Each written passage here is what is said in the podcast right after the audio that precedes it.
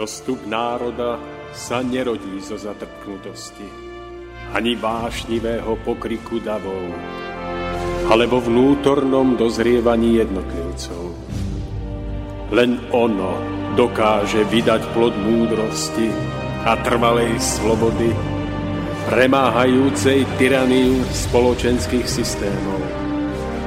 Nad všetkými pôžitkami tiel, nad nespútanými rozkošami sveta skviesa drahokam ľudskej dôstojnosti, drahokam čistého srdca.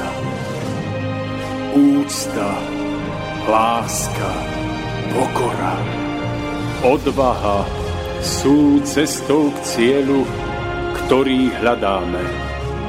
Stojac pred následkami svojich skutkov, kto obstojí?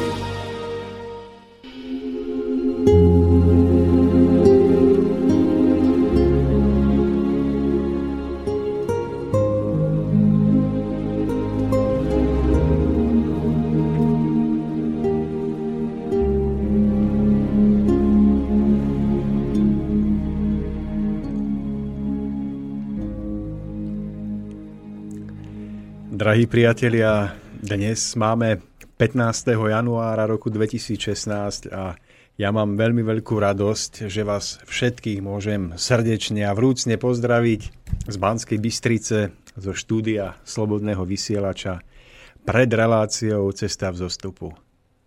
Mám veľkú radosť, že dnes tu nebudem sedieť sám a že dnes do našej relácie prijal pozvanie pre mňa veľmi vzácny host, na relácie, s ktorým sa veľmi teším.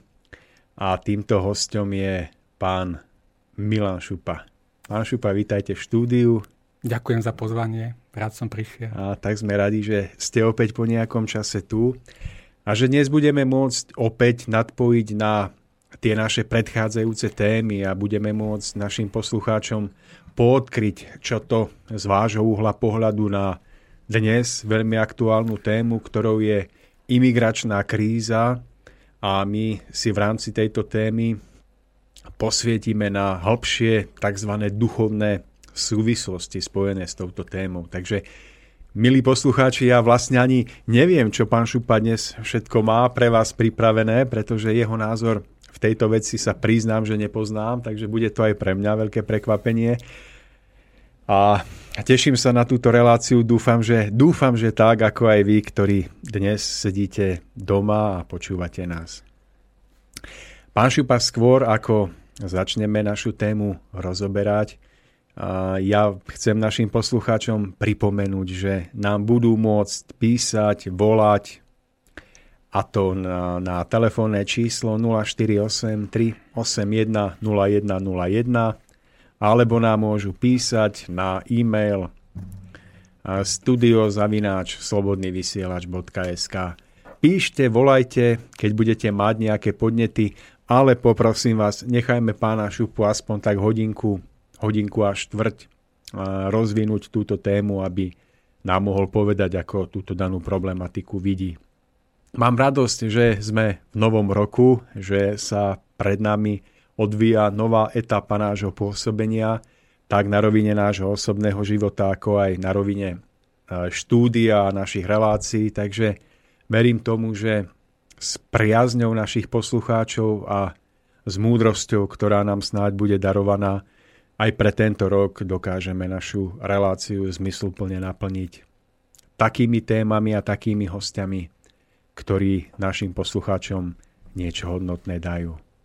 Takže po mojom dlhom úvode a samozrejme zdravím aj pána Koroniho, ktorý tu sedí pri technike. Ďakujem veľmi pekne a som pripravený čítať maily a dvíhať telefóny. Tak, to je znamenie, že môžete písať alebo volať, takže ďakujeme za... Tak som vás chcel naznačiť, aby ste im aj povedali tie čísla ešte raz a maily, aby teda vedeli od samého začiatku poslucháči, kde už prípadne môžu adresovať maily.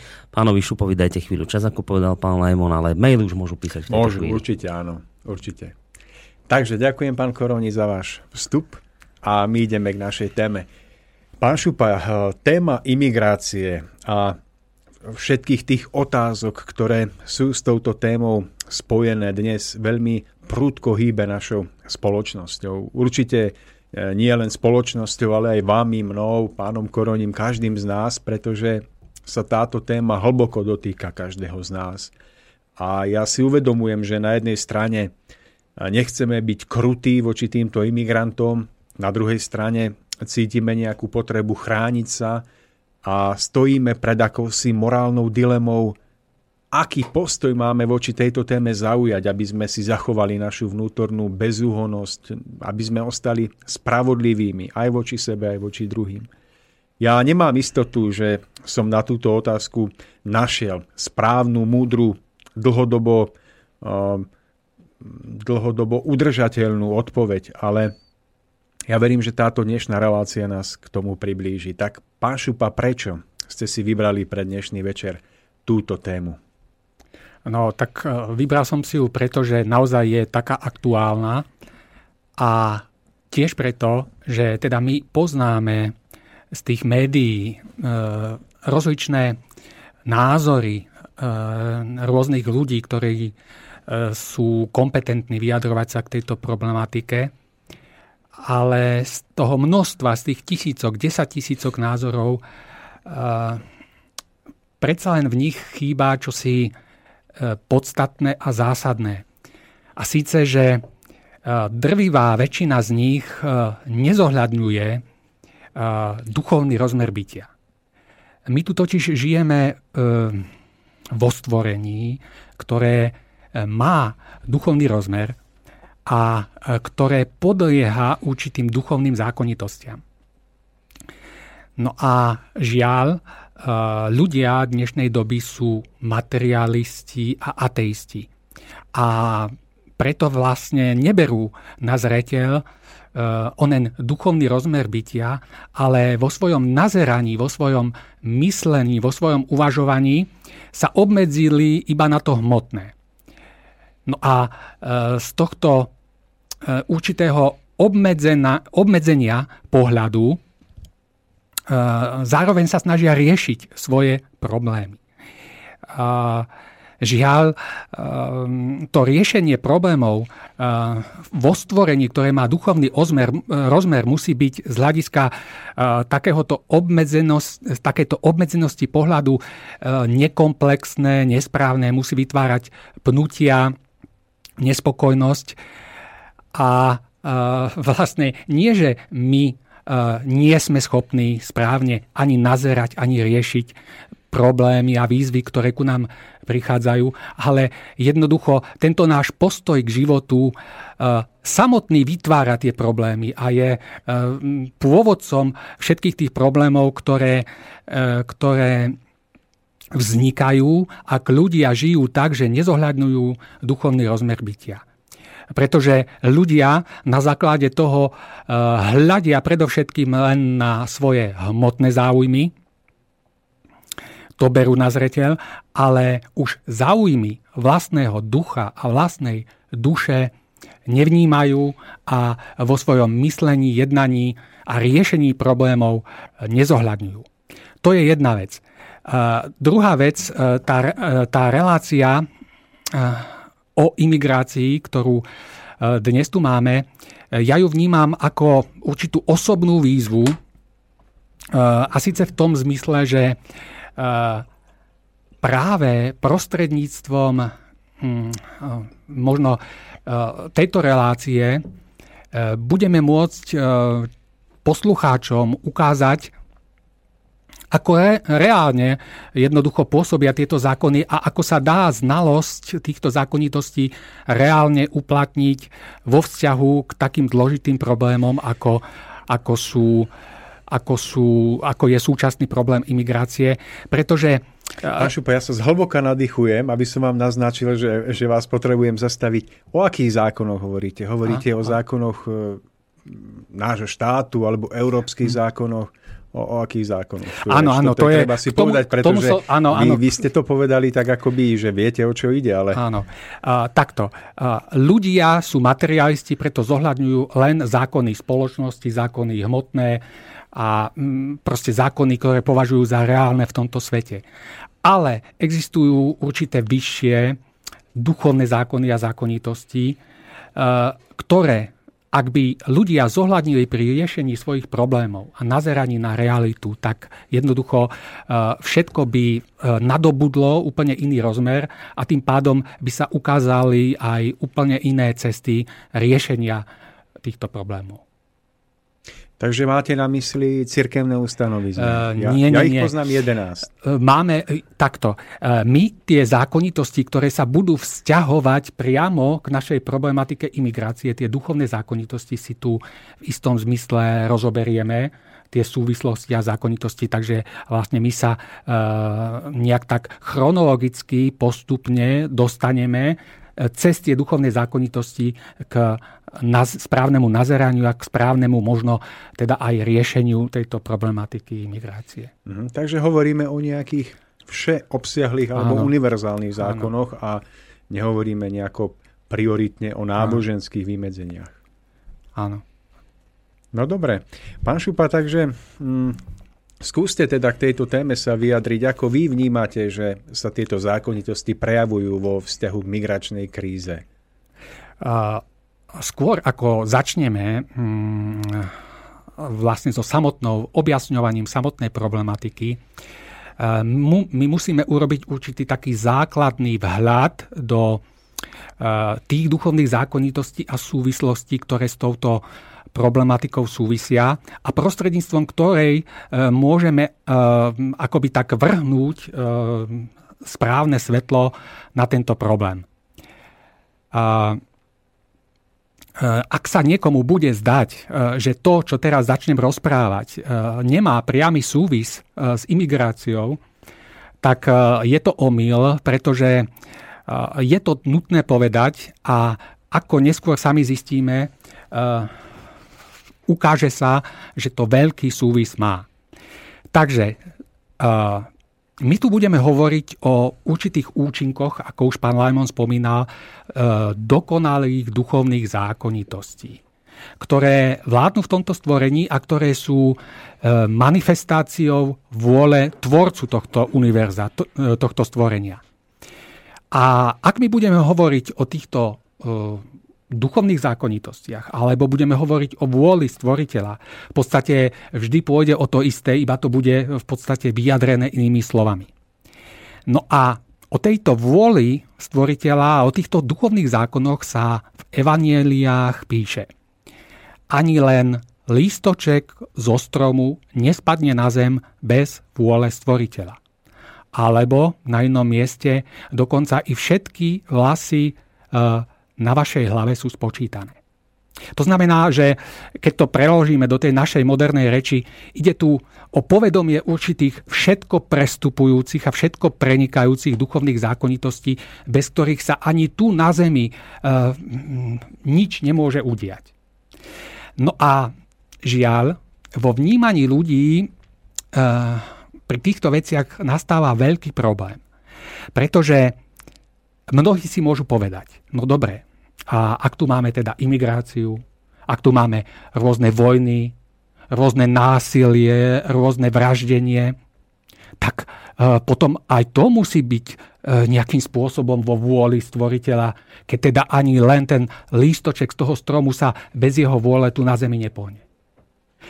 No toto je ten zásadný problém, ktorý, v ktorom my si musíme urobiť jasno, aby sme sa vôbec mohli pohnúť ďalej.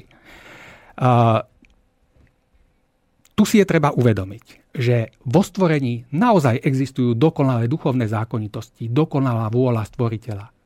To je na jednej strane. Ale na druhej strane existuje slobodná vôľa ľudí. A to teda praxi znamená, že človek sa môže zo svojej slobodnej vôle rozhodnúť, či bude sa snažiť poznávať tieto duchovné zákonitosti a či sa bude podľa nich snažiť žiť, alebo či jednoducho bude tieto duchovné zákonitosti ignorovať a nebude podľa nich žiť.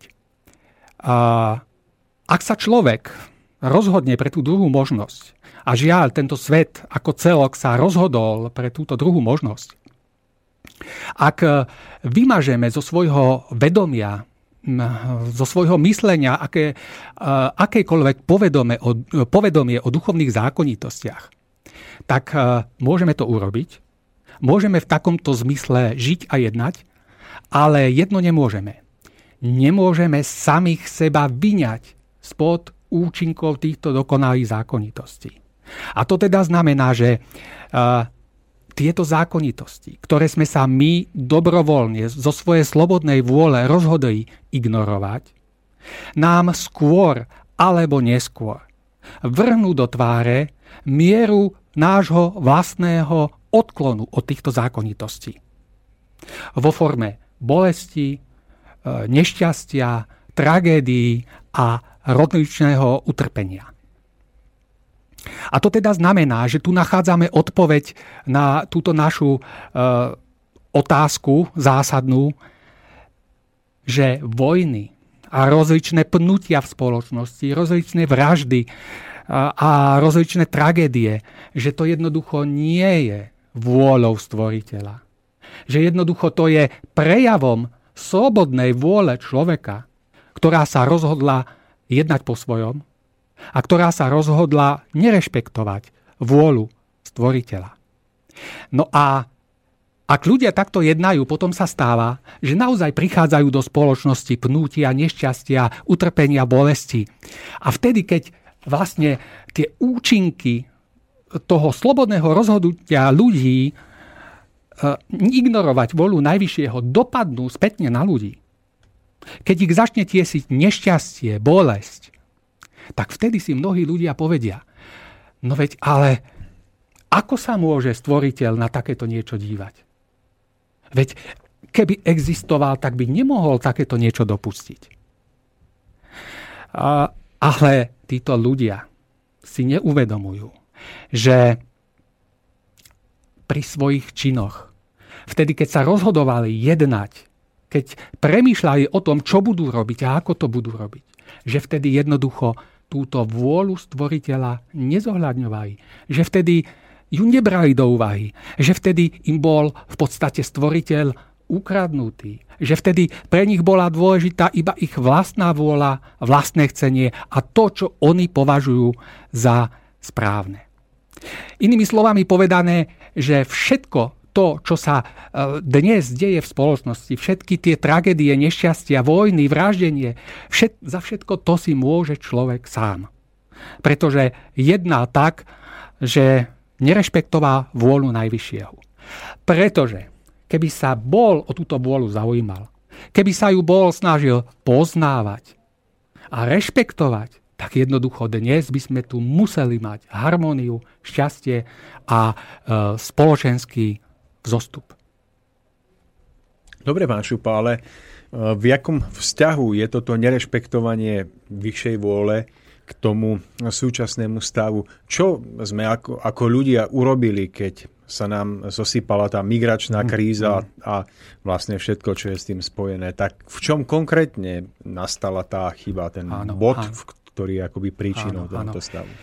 A... Pretože, pardon, dnes ten bežný pohľad je spojený s tým, že niektoré vyspelé európske krajiny vykorisťovali Afriku, tým, tým jej spôsobovali újmy, ktoré sa po určitom čase nazbierali do veľkej vlny odporu a vzdoru a tá sa teraz manifestuje t- touto utečeneckou krízou tým, že vyspelé európske, ale dá sa povedať aj Amerika a krajiny nejakým spôsobom bombardovali africké krajiny a vlastne spôsobili túto situáciu. Takže povedzte nám niečo viac o tom hlbšom základe tohoto všetkého. My, aby sme pochopili ten už konkrétny, konkrétne veci, musel som ten predchádzajúci predhovor, predhovor realizovať. Pretože to, čo sa v súčasnosti deje v Európe vo forme imigrácie, je doslova akýmsi školáckým, školáckou ukážkou vzájomného konfliktu medzi dokonalými duchovnými zákonitostiami a vôľou, dokonalou vôľou stvoriteľa na jednej strane a medzi slobodnou vôľou človeka na druhej strane, ktorá koná inak, uvažuje inak a myslí inak. No a celkom konkrétne tak. tá...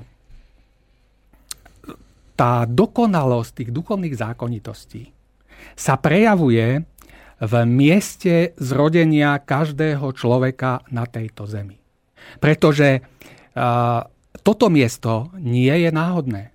Pretože uh, pri zrodení každej ľudskej duše do konkrétneho miesta na zemi spolu účinkujú práve tieto dokonalé duchovné zákonitosti, ktoré zohľadňujú všetky klady, všetky zápory, proste všetko, všetku tú samotnú podstatu tej duše a na základe toho umiestňujú tieto dokonalé duchovné zákonitosti každého človeka presne na to miesto, ktoré si zaslúži, a presne na to miesto, ktoré je najvhodnejšie pre jeho ďalší duchovný vývin a duchovný vzostup. To je tá jedna strana mince. Druhá strana mince je slobodná vôľa človeka, ktorý nič netuší o týchto duchovných zákonitostiach, ktorý berie na zreteľ predovšetkým iba hmotný prospech. A to teda znamená, že ak sa niekto ocitne v krajine, kde proste tie hmotné pomery nie sú také dobré, tak tento človek, ktorý nič netuší o duchovných zákonitostiach, tak jednoducho chce za každú cenu si iba hmotne polepšiť. A to znamená, že ak sa mu naskytne príležitosť, jednoducho uniká z týchto podmienok, odchádza niekde inde, kde dúfa, že mu bude hmotne lepšie, a ono mu neraz možno aj hmotne lepšie bude. Ale žiaľ, týmto spôsobom sa človek protiví proti rozhodnutiu vyššej vôle, ktorá predsa jasne určila miesto jeho pobytu na tej zemi, kde má existovať. Takže vy chcete povedať, ak správne rozumiem, že že Afričania vlastne konajú v rozpore s nejakou vyššou vôľou a s princípom prírodzenosti tým, že odchádzajú zo svojej krajiny s víziou lepšieho života, áno? A ako to platí vo všeobecnosti. Nie len Afričania, ale... No vlastne, dobre, tak ale áno, hovoríme áno, teraz áno, o migračnej kríze. Je to tak, je to tak. No dobre, to je... Ja osobne tiež vnímam, že človek by mal žiť tam, kde sa narodí, ale... Nie je to trošičku pritiahnuté za vlasy, keď, keď napríklad niekto vám siaha na život? Mm. Viete si predstaviť, že tí ľudia tam sú v existenčnom ohrození Aha. denodenne, že nemajú čo pomaly jesť, piť, boja sa o holý život. Nie je to trošku akože pritiahnuté chcieť mm. týchto ľudí za každú cenu nejakým spôsobom zafixovať na to miesto uh, hoc akoby pod záštitou toho názoru, že je to mm. správne, pretože viete, a keby som bol na ich mieste, alebo vy, možno tiež uvažujeme tak, ako oni. Že utiec je otázka púdu seba záchovy. Áno, správne. My budeme tu hovoriť o dvoch kategóriách imigrantov. O kategórii ekonomických imigrantov, ktorí prichádzajú evidentne len za účelom zlepšenia svojich hmotných pomerov, a o kategórii ľudí, ktorí naozaj sú v ohrození života. A my sa neskôr vlastne dostaneme k tomu, ako sa postaviť aj k ľuďom tejto kategórie.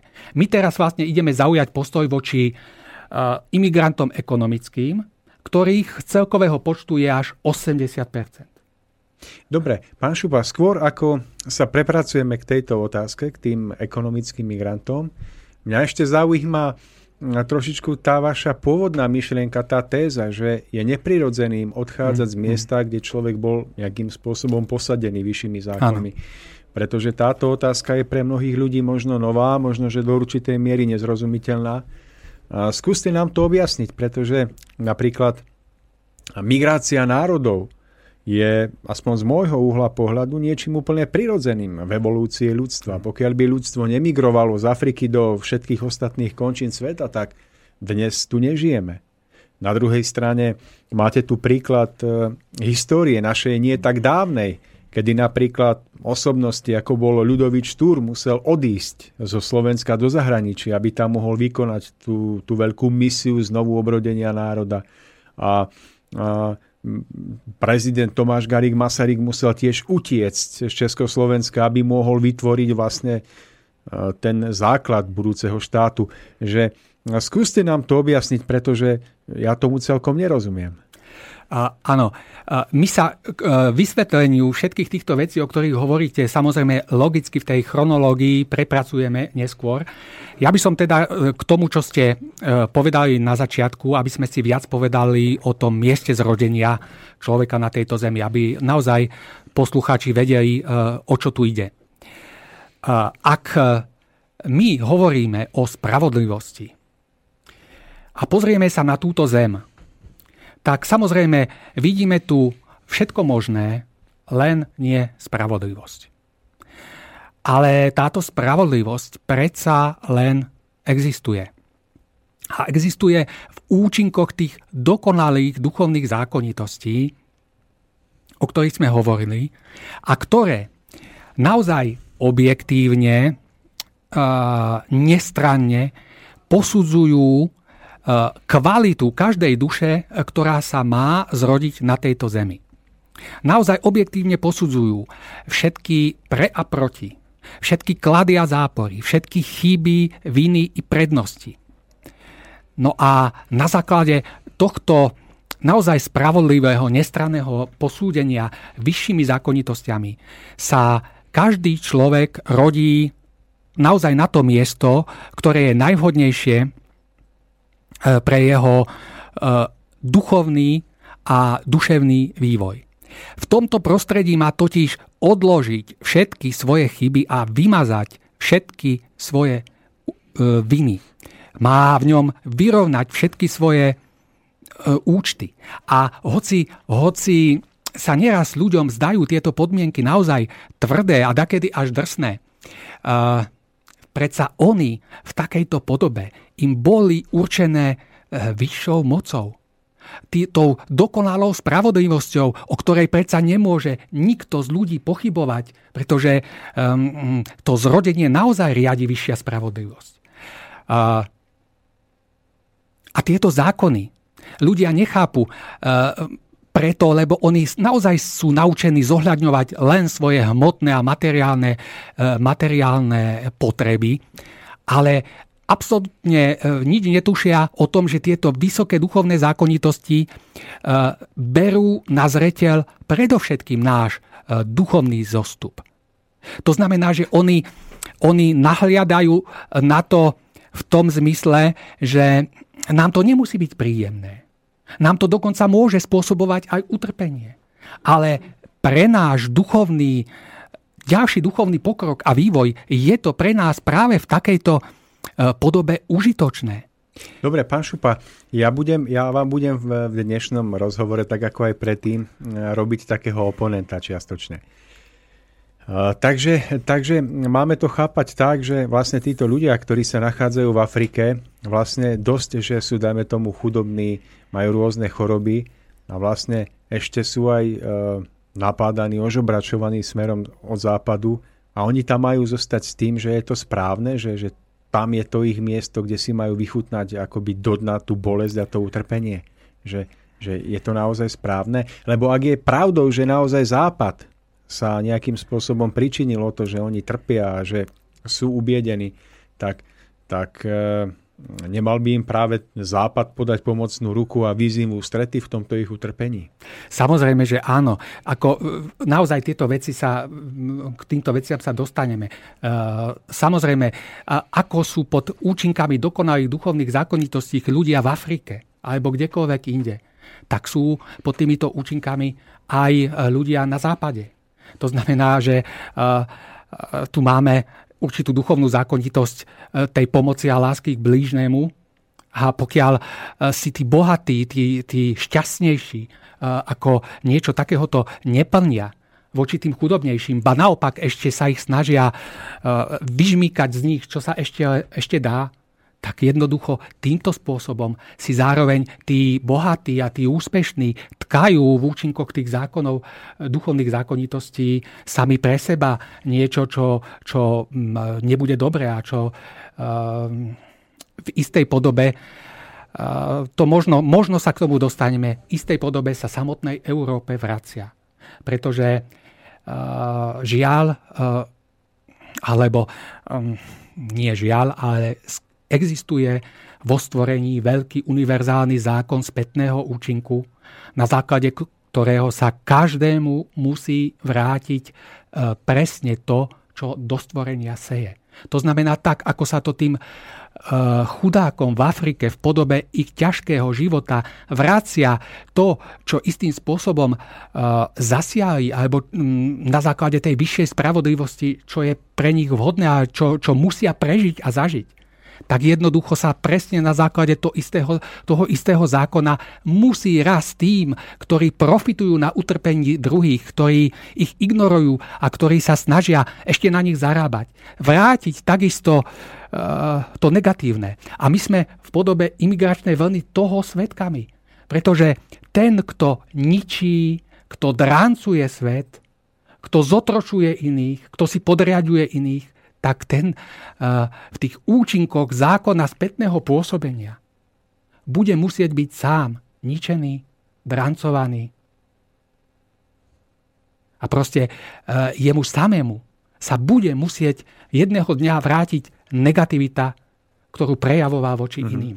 Takže v istom zmysle to, čo sa deje, ako my sme svedkami, ako v tom veľkom divadle svet vidíme, ako účinkuje ten veľký spravodlivý zákon spätného pôsobenia, na základe ktorého sa aj tej bohatej Európe, ktorá mala svoje kolónie, ktorá naozaj profitovala a profituje z nešťastia a utrpenia iných, vracia v istej podobe a forme niečo, čím bude ona sama trpieť a čo jej samej spôsobí nešťastie.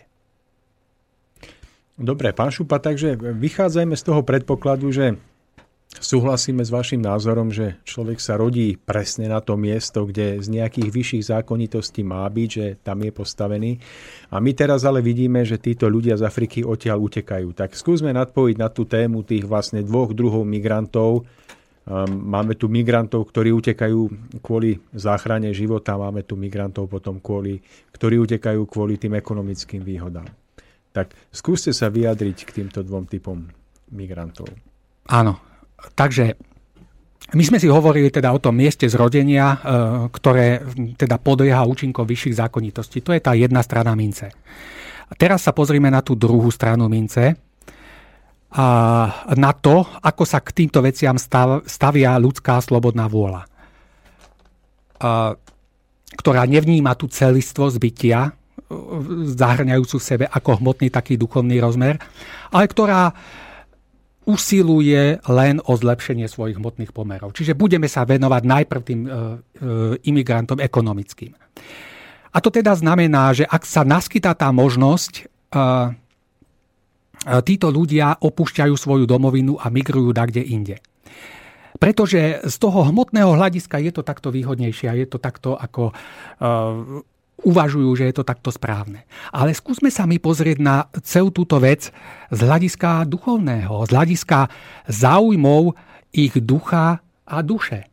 Skúsme sa pozrieť nie z dola, ako všetko človek vníma z toho hmotného, ale skúsme sa pozrieť, ako nás vnímajú duchovné zákonitosti. A, a ak sa pozrieme teda zhora, ak a, a, sa pozrieme na to, že človek uteká niekde inde, aby si hmotne polepšil, treba si uvedomiť, že aj on, aj keď si polepší, tak a, z toho duchovného hľadiska musí nevyhnutne stratiť. Pretože tie podmienky tam, on zväčša uteká do podmienok, ktoré sú priateľnejšie, to, to znamená, ktoré sú menej stimulujúce, menej možno bolestné, ale sú to podmienky, ktoré nebudú dostatočne stimulujúce na to, aby jednoducho on v nich mohol duchovne rásť. Pretože uh, on síce hmotne sa má lepšie, ale duchovne stagnuje. A ja by som možno toto všetko vyjadril peknými výstihnými Ježišovými slovami, že čo je človeku osožné. Ak by hoci aj celý svet získal, ak uškodí svojej duši. To znamená, čo je človeku osožné.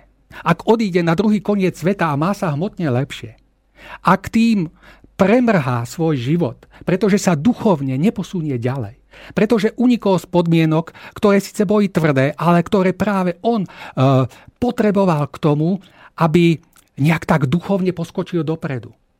Pretože, e, pretože tie podmienky, ktoré sú e, niekedy tvrdé a drsné, tak práve v nich on má osvedčiť svoju ľudskosť. Práve v nich má, e, má pretvárať sám seba k dobrému. A z, snahou o zmenu týchto drsných vonkajších podmienok má duchovne rásť. Pretože on sa tam nevyskytuje náhodou. On práve v týchto podmienkach má bojovať za dobro. A to na tom kúsku zeme, kde sa narodil.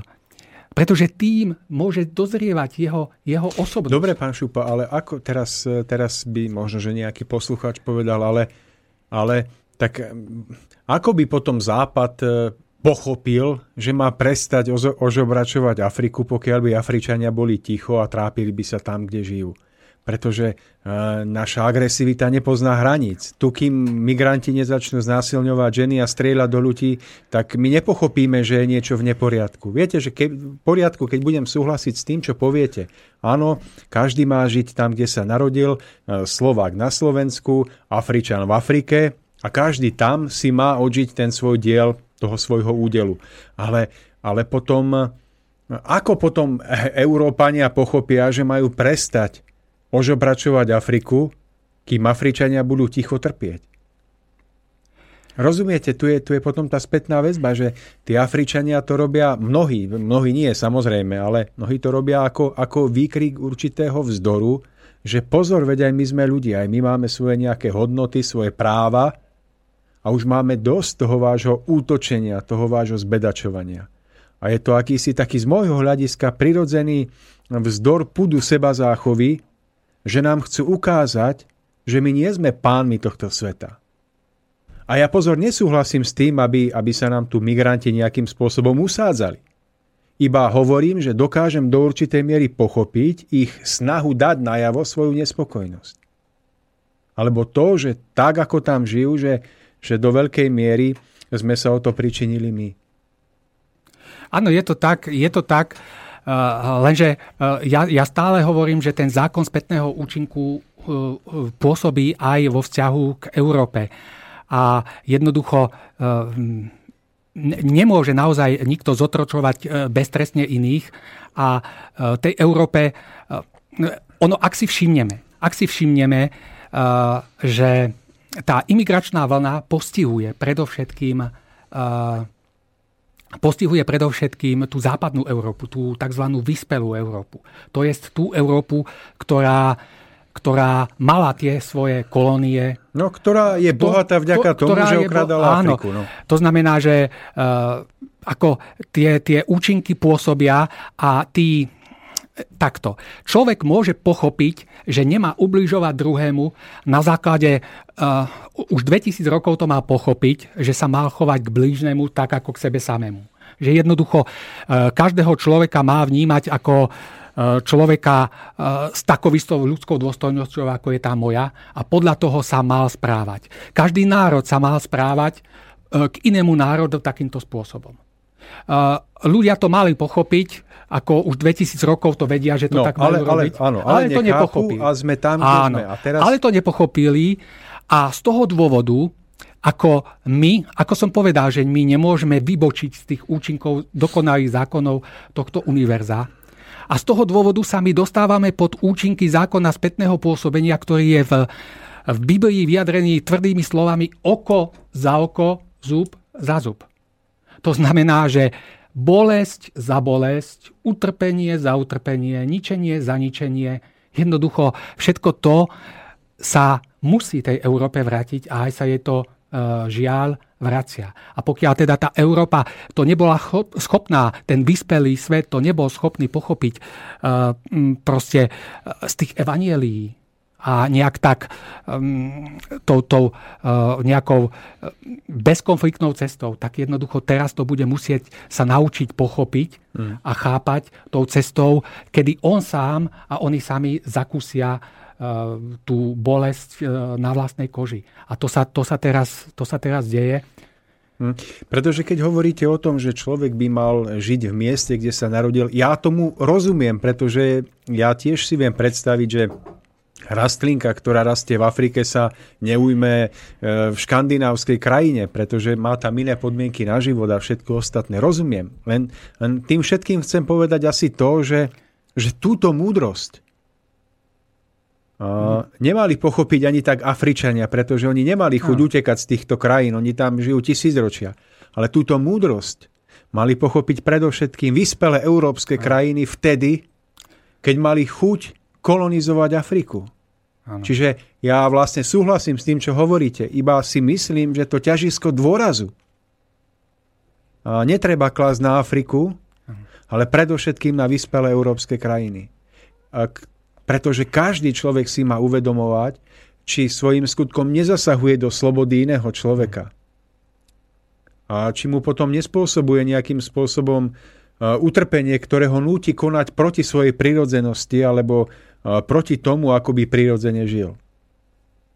Áno, ono je to presne, ako hovoríte, pretože tá Európa ešte aj teraz, aj v súčasnosti, keby sa nejak tak v snahe naozaj pomôcť tým národom postavila k tomuto problému, tak by ho dokázala o mnoho, efektívne, o mnoho efektívnejšie riešiť práve na africkej pôde, práve v tých krajinách, pretože ako sa všeobecne vie, peniaze vynaložené na každého imigranta v Európe, za tie peniaze by jednoducho uživili, alebo tie peniaze by nejak posunuli v tých životných pomeroch desať alebo dvadsať ľudí priamo v Afrike. To znamená, že tá Európa tým svojím spôsobom pomoci nepomáha efektívne. Je to scestné, pretože tá efektívna pomoc by skutočne bola pomocou priamo tým krajinám, kde sú tie podmienky natoľko neznesiteľné, že tí ľudia odchádzajú stadia sem do Európy. Ale žiaľ, pravdepodobne tam sú nejak, nejaké iné pozadie, ktoré proste Európa zohľadňuje a aj dnes s tými istými finančnými prostriedkami, ktoré má a ktoré vynakladá na pomoc imigrantom, by mohla omnoho efektívnejšie a výraznejšie pomôcť riešiť ten problém na domácej africkej pôde. Dobre. Pán Šupa, dáme si skladbu a po nej sa opäť z týchto spoločenských úvah vrátime viacej k tej vami zamýšľanej duchovnej podstate problému. Pán Koroni, primáš, hrajte.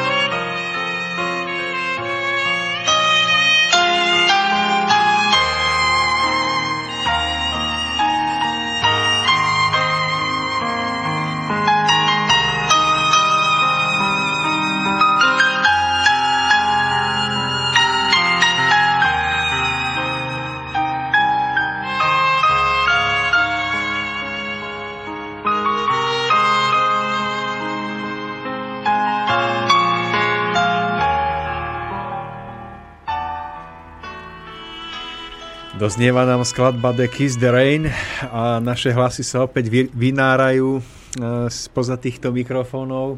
Pán Koroni večeria, takže mu prajem dobrú chuť. Vegetariánsku večeru. Ani sa nepýtajte, čo večeria. A, takže, pán Šupa, my sa vráťme k našej téme.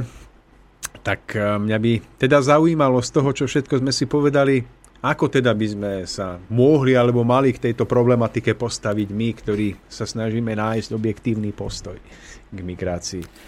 Dobre, takže zohľadnený tých duchovných zákonitostí by sme možno prešli k takému čisto praktic- k takým návrhom praktických riešení. To znamená, my vieme, že zhruba osemdesiat percent tých imigrantov uh, je naozaj imigrantov ekonomického druhu z krajín, kde vlastne ani vojnový konflikt nerad nie je. A, takže a, môže to byť, môžu to byť ľudia z krajín a, chudobných, a, ktoré, ako ste vyvraveli, m, a, istým spôsobom zdevastovali ekonomicky, a, zdevastovali a, tieto tzv. Vyspelé a, štáty sveta. Takže tá pomoc tým osemdesiat percent týchto ľudí spočíva v tom, že jednoducho, ak zohľadníme tú vyššiu spravodlivosť, na základe ktorej bolo každému človeku určené miesto jeho zrodenia na tejto zemi, tak jednoducho tí ľudia by mali byť poslaní naspäť a tá pomoc by mala byť poskytnutá tým krajinám, ktoré, z ktorých pochádzajú a kde teda tá, to ekonomické pôsobenie a to zdieranie vyspelých štátov učinili tie podmienky života neznesiteľnými. To znamená, toto je riešenie voči tým osemdesiat percent imigrantov. Teraz zostáva otázka, čo urobiť s tými dvadsať percent, ktorí naozaj utekajú v strachu o holý život, strachu pred vojnovými hrôzami, ktoré žiaľ opäť má na svedomí zväčša tá tzv. Vyspelý svet, ktorý chce mocensky ovládať čo najviac krajín. A týchto ľudí samozrejme nemôžeme tam poslať naspäť a nemôžeme ich vystaviť e, e, možno e, vražde, možno, možno proste e, by týmto spôsobom prišli o holý život. Takže e, s týmito ľuďmi musíme jednať inak. A e, my si e, to, čo by sme mali s týmito ľuďmi urobiť, e, objasníme e, možno tak trošku obšírnejšie. A síce, keď už tu hovoríme o kresťanstve, tak by sme, si, by sme sa mali na to pozrieť z hľadiska práve kresťanstva, ktoré tvorí akoby taký základ Európy a z ktorého pramení aj ten dnešný ateistický a materialistický pseudohumanizmus súčasnej Európy, ktorá nejak tak v takej dobrosrdečnosti príjma absolútne všetkých. Pričom vlastne z dlhodobého hľadiska je niečo takéhoto, takýto prístup trvalo neudržateľný a z dlhodobého hľadiska vlastne môže istým spôsobom poškodiť a istým spôsobom zhltnúť samotnú Európu. Takže pozrime sa teda, akým spôsobom by sme tým ľuďom mali správne pomôcť. A pozrime sa na to cez cirkev, teda cez, konkrétne cez kresťanstvo, ktoré hovorí o láske k blížnym, o pomoci blížnym, o tom, že máme pomáhať ľuďom v núdzi. Je to správne, je to kresťanské, je to humanistické a je to ľudské. To znamená, my ten, túto mieru pomoci máme uplatniť. Máme teda voči tým dvadsať percent ľudí, ktorí naozaj utekajú strachu o holý život, uplatniť princíp lásky. Ale na druhej strane my musíme, a kresťanstvo ako také by malo uplatniť i princíp spravodlivosti.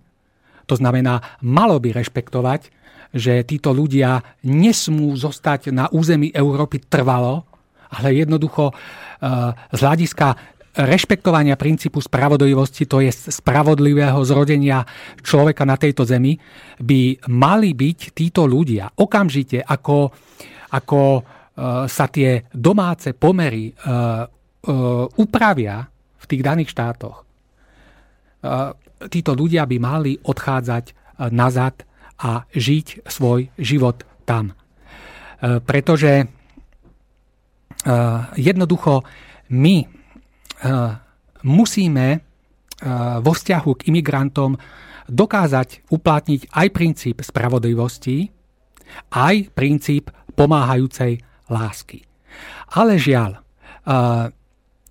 my všade zo strany kresťanských cirkví a aj zo strany Európskej únie počujeme len o láske.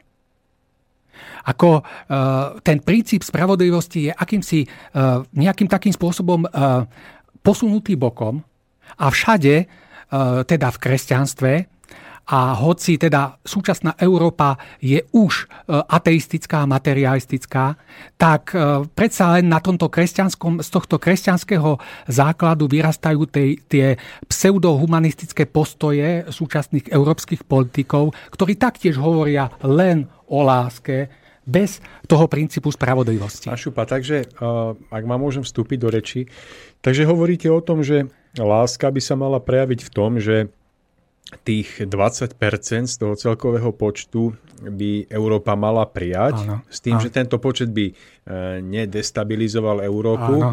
Bol, bolo by to zároveň prejavom lásky a ľudskosti, ale malo by to byť obohatené o spravodlivosť. To znamená, títo ľudia by mali byť v patričnú chvíľu vrátení späť. Áno, áno.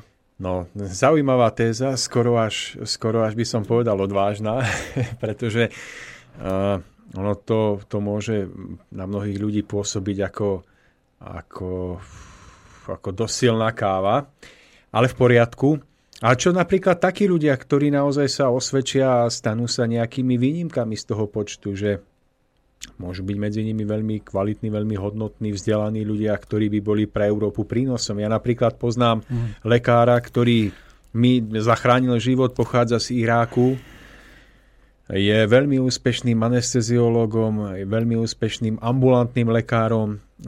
Ľudia ho majú radšej než našich lekárov, pretože tým, že prešiel celou tou peripetiou toho, že bol cudzinec, ľudia ho nemohli prijať, tak o to viacej v sebe potom musel vybudiť tú prirodzenú ľudskosť a ústretovosť a stal sa ešte akoby platnejším členom našej spoločnosti, než je bežný Slovák, ktorý je tak nadutým, že arogantne, ako lekár napríklad, vyháňa pacientov z ambulancie, mm. je na nich drzý. Mm. A, takže pýtam sa, mm. či to, čo hovoríte, hovoríte e, s tým, že to musí byť naplnené e, s nemeckou prísnosťou, od, keď tu príde stoosemdesiat migrantov, alebo tak stoosemdesiat musí odísť, alebo pripúšťate, že z toho množstva by mohol byť niekto ako výnimka, ktorý by mohol zostať a ktorý by mohol byť nejakým spôsobom prípustný pre, pre spoločnosť. Pán Lemon, ja, ja možno odpoviem protiotázkou. Áno, mohol by byť prí, prínosný pre našu spoločnosť, ale nebol by prínosom aj pre tú spoločnosť e, národa, z ktorého vzýšiel? No to On, je otázka, pretože no, napríklad tento otázka. lekár, tento lekár no. utiekol preto, že tam nemohol študovať medicínu. Nemal no. na to podmienky, nikto o to nestál. Tam medicína v tých krajinách je na úrovni, uh, ja neviem, polnej chirurgie a on má ambície a predpoklady robiť medicínu na, na ďaleko vyššej úrovni. Mm. A teraz prišiel tu, stal sa z neho pán doktor, ktorého si hlboko vážim. A teraz si neviem predstaviť, že by sme mu mali zbaliť kufre a povedať, aby sa vrátil do Iraku, tam niekde do polnej nemocnice. A ja nehovorím, že by to nebolo dobre, správne, iba vám kladiem proti otázku, ktorú si budú klásť naši poslucháči, tak skúste odpovedať. Pán Almon, ja ako zásadne nesúhlasím s takýmto, s takýmto v podstate s takým tvrdením, že by tí ľudia mali od, ostať tu, pretože toto sa mi javí presne ako istý spôsob uh, ďalšieho zotročovania a ďalšieho odčerpávania zdrojov iných národov. Pretože jednoducho my zoberieme iným, iným národom inteligenciu, lekárov, zoberieme tých naj, teda najschopnejších ľudí iného národa a tí budú pracovať pre nejaký iný národ, ktorý sa stane ich prostredníctvom veľkým, ale proste tí ostatní, ktorí tam ostanú doma a pre ktorých sa ten dotyčný človek narodil, pretože tak tí ostanú bez tej pomoci, aj bez tej možno jednoducho, bez, že on by im tam, keby, keby zostal. Predsa len mohol poskytnúť väčšiu pomoc, ako keď je tu a proste od, odkázaní sú tam na, na bylinkárova alebo proste úplne na primitívne formy medicíny. Dobre, pán Šupa, takže poznám váš názor, takže... A... Od prvého do posledného, rozumiem. A môžeme kľudne pokračovať ďalej v tej téme. Takže hovoríme teda o tom, že títo migranti by sa potom mali vrátiť. Áno, no? áno, áno. áno. Ako, um, jednoducho takto, my musíme vychádzať uh, z tých princípov, že v tom stvorení vládne láska a vládne spravodlivosť.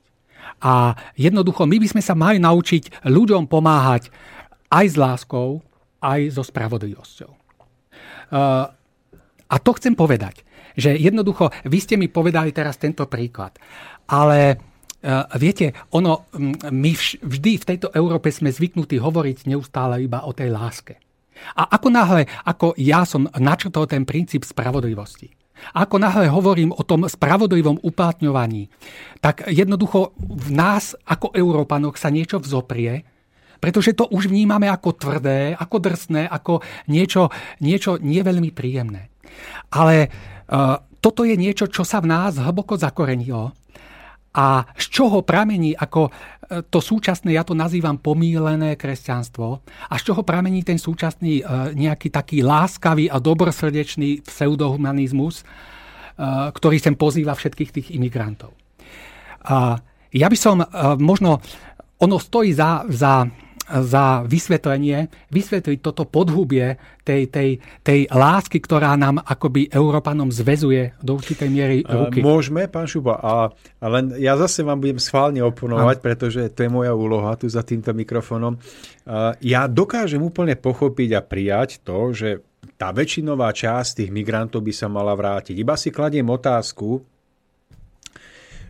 či v tom spektre ľudí predsa len sa nemôže nájsť niekto, kto by nejakým spôsobom mohol potom pôsobiť aj v Európe a byť nejakým premostovateľom medzi, medzi tými krajinami africkými a Európou, pretože, pretože keď sa niečo rieši tak veľmi striktne, tak čierno-bielo, tak, tak to môže zaváňať niečím, čo, čo už v minulosti poznáme a čo spôsobilo mnoho utrpenia. Že každý človek je, je jedinečná osobnosť a ja si myslím, že by bolo potrebné vždy zohľadniť jeho osobitný rozmer bytia, jeho osobitný prínos áno, pre spoločnosť áno, áno. A, a vyhnúť sa tomu a takému radikálnemu pohľadu, že buď alebo, alebo všetci, alebo nikto. Že iba o tom ide, či by nebolo správne pripustiť, že z toho veľkého množstva by sa mohol nájsť aj niekto, kto by nejakým spôsobom sa vyradil z toho celého množstva, na ktorých sa bude, akoby, pre ktorých bude platiť ten zákon toho tej spravodlivosti a toho vrátenia sa. Ale hovorím, berte to iba ako môj pohľad mm, na mm, zamyslenie. Mm, mm, mm. A takto, ja som toho názoru, že ako ľudia môžu cestovať. Ľudia môžu ísť do iného štátu. Môžu tam krátkodobo alebo dlhodobo pracovať. Môžu získavať skúsenosti, môžu sa poznávať s ľuďmi. Ale jednoducho to miesto toho človeka áno, je predsa... Potom by sa mali vrátiť áno, a byť... Áno, áno mali by jednoducho získať skúsenosti, ale na tej domácej pôde by ich mali zúročiť mm-hmm. a posunúť ten svoj domáci ľud vyššie. Pretože ak majú na to schopnosti, tak, tak práve toto je ich, toto je ich uh, úlohou. Voči ich národu, voči ktorému... Rozumiem, dobre. No, takže ja by som prešiel na, ten, na, ten, na tie korene toho pseudohumanizmu a na to, v čom sme sa v istej miere v úvodzovkách dostali trošku do konfliktu, že, improvizovaného, že, pán Šupa. že, že ako tá láska na jednej strane a tá spravodlivosť, ktorá znie prísne. Viete, ja som, ja som uh, išiel nedávno autobusom a videl som na, nad bránou jedného kostola nápis Boh je láska. A ja som si uvedomil, že v tejto uh, jedinej vete, o ktorej uh, málo kto pochybuje, sa skrýva práve všetka tá, tá bieda a tá zmäkčivosť súčasnej Európy. Pretože ja osobne možno budem nejak tak tvrdý alebo radikálny, ale ja to vnímam, ja neviem, ako to mám vyjadriť. Či to mám vyjadriť ako omyl, alebo ako chybu, alebo ako nevedomosť, alebo ako vedomé zavádzanie, ale tá veta nie je pravdivá. Pretože Boh je láska a spravodlivosť. Boh je jednota, neoddeliteľná jednota lásky a spravodlivosti. Pretože ak hovoríme o kresťanstve, tak vlastne aj Biblia symbolizuje túto jednotu, pretože starý zákon je zákonom spravodlivosti a nový zákon je zákonom lásky. A dokonca aj samotný Ježiš prizvukoval tieto veci, keď hovoril, že ja som sem neprišiel zákon zrušiť. To znamená ten predchádzajúci zákon spravodlivosti. Ale ja som ho prišiel naplniť, to jest doplniť. To znamená, že jednoducho Ježiš sám ich upozorňoval kresťanov, že jednoducho jeho príchodom a prinesením náboženstva lásky nebol, nebol potretý princíp spravodlivosti. Že jednoducho to správne a harmonické má vzniknúť zo súčinnosti týchto dvoch princípov. Veď pozrime sa napríklad na muža a ženu. Na mužský a ženský princíp. Ako v tom jednoduchom vycítení vidíme, že muž má pôsobiť ako v tej prísnosti a v tej prísnej spravodlivosti. Naopak, žena má pôsobiť v tej nežnosti a v tej láskavej tolerantnosti. No a teraz to správne a zdravé, to, tá harmónia môže vzniknúť jedine spojením týchto dvoch princípov a tým vzniká vlastne tá rodina ako tá základná harmonická platforma spoločnosti, na ktorej, ktorá teda môže vychovávať, vychovávať tých harmonicky rozvinutých jedincov, to jest deti. Dobre, takže ten nápis vnímate ako, ako falošný alebo nesprávny. No, ja z toho, čo vravíte, by som ho vnímal iba ako neúplný. No. Čiže, aby sme uspokojili aj veľkú časť na, našich poslucháčov, tak, tak sa zhodníme na tom, že bol neúplný a tým vytváral falošný obraz. Áno. Ale ako toto všetko aplikovať na ten princíp spravodlivosti a lásky na migračnú krízu? No, e, tak ako sme si teda povedali, že e, takto, ja by som to možno ešte trošku viacej rozvinul. E, viete, na jednej strane, áno, je tu tá snaha pomáhať, je tu tá láska Európy pomáhať imigrantom. To je jedna poloha. Ale na druhej strane sú tu obavy mnohých ľudí o tú stratu identity Európy, o to, ano, že... Ano. že jak, a oprávnené, áno. Áno, oprávnené, že z dlhodobého hľadiska to je neúnosné a tak ďalej. Takže uh, ako sa z tohto dostať na základe tej, toho zákona lásky a spravodlivosti? Uh, Jednoducho, ak zohľadníme tieto princípy, tak ako sme už povedali, ekonomickí imigranti na základe teda zákona spravodlivosti, spravodlivého zrodenia majú odísť domov a európske štáty alebo svet by mal prehodnotiť proste svoj postoj k štátom tretieho sveta a mal by proste sa pričiniť o to, aby sa pomery u nich doma zlepšili. No a pomoc tým uh, imigrantom, uh, ktorí naozaj utekajú pred hrôzami vojny, tým má byť poskytnutý v duchu kresťanskej lásky dočasný azyl. To znamená, jednoducho, tak ako to bolo povedané treba v onom podobenstve o Samaritánovi. Ako, veď to je jednoduché podobenstvo, ktoré nám hovorí o tom, že teda ten Samaritán našiel toho zbitého, zbitého človeka, ktorého zbili tí zlodeji. A tak ako jednoducho my, Európania, tí zlodeji, sme zbili a zničili tie štáty. A teraz oni k nám prišli, to znamená, my ich vidíme zbedačených, zničených. No a ten Samaritán naložil tohto chudáka, dal ho do hostinca, povedal hostinskému, nech sa o ňoho postará. A že keď minie viacej ako vynaložil, ako vynaložil, tak že mu zaplatí. To teda znamená, že vlastne my máme tým ľuďom v tej najhoršej núdzi pomôcť. Ale v tom milosrdnom Samaritánovi sa predsa nehovorí o tom, že uh, by on povedal, no dobre, a keď sa dostane z toho najhoršieho, ja prídem a zoberiem si ho k sebe a budem s ním žiť už celý život, pretože je so mňou istým spôsobom zviazaný. A to teda znamená, že my máme pomôcť tým uh, azilantom utekajúcim pred vojnou, máme im poskytnúť pomoc, uh, trebárs aj desať, aj dvadsať rokov, nech žijú v tej Európe, kým sa tie pomery u nich doma napravia. A mali by sme sa zaslúžiť o to, aby sa napravili. Ale potom by jednoducho tí ľudia mali ísť tam, pretože tam je ich miesto a tam majú budovať svoj národ a tam majú žiť a pôsobiť. No ale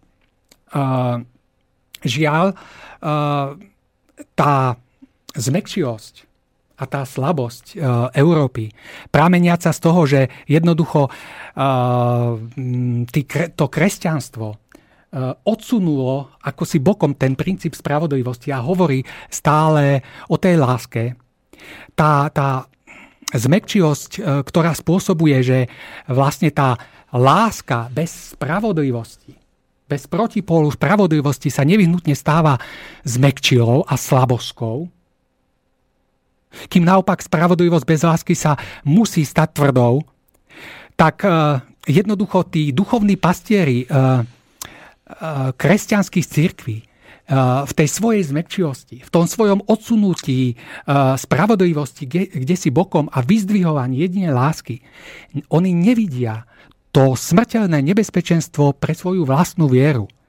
Pretože vlastne toto zmäkčivé kresťanstvo hovoriace iba o láske dlhodobo nedokáže čeliť islámu, ktoré je naopak náboženstvom so silným akcentom spravodlivosti, ktorému žiaľ chýba láska a preto je e, niekedy tvrdé, drsné a až neľudské. Tu treba jasne povedať, že kresťanstvo stojí predsa len duchovne vyššie. Pretože ten princíp spravodlivosti starého zákona bol Ježišom naplnený a doplnený princípom lásky. A v spolupôsobení týchto dvoch princípov má a môže vzniknúť to správne, zdravé a harmonické. No ak ale my vyjmeme jednoducho ten princíp lásky a hovoríme stále iba o ňom, hovoríme o stvoriteľovi tak, ako je napísané nad dverami toho chrámu, len ako o láske. A pritom neberieme do úvahy tú spravodlivosť. Tak jednoducho stávame sa v istom zmysle neživotaschopnými. A ja by som to, preja- ja by som to vyjadril možno takým dosť tvrdým príkladom, že ak k najextrémnejším prejavom islámskeho sveta patria samovražedné, samovražedné, samovražední atentátnici, tak k najextrémnejším prejavom slabosti kresťanstva a z, ne, z neho prameniace, prameniaceho pseudohumanizmu Európy pramení súčasná samovražedná dobročinnosť. Ako nikto tu nie je voči dobročin- dobročinnosti. Ako dobročinnosť je prejavom lásky, ľudskosti, humanizmu. Ale jednoducho dobročinnosť musí byť nevyhnutne korigovaná spravodlivosťou. Spravodlivou prísnosťou, pretože inak vyznieva slabožsky a zmäkčilo. Tak ako e, politika súčasnej Európy, ktorá z tohto dôvodu poburuje mnohých.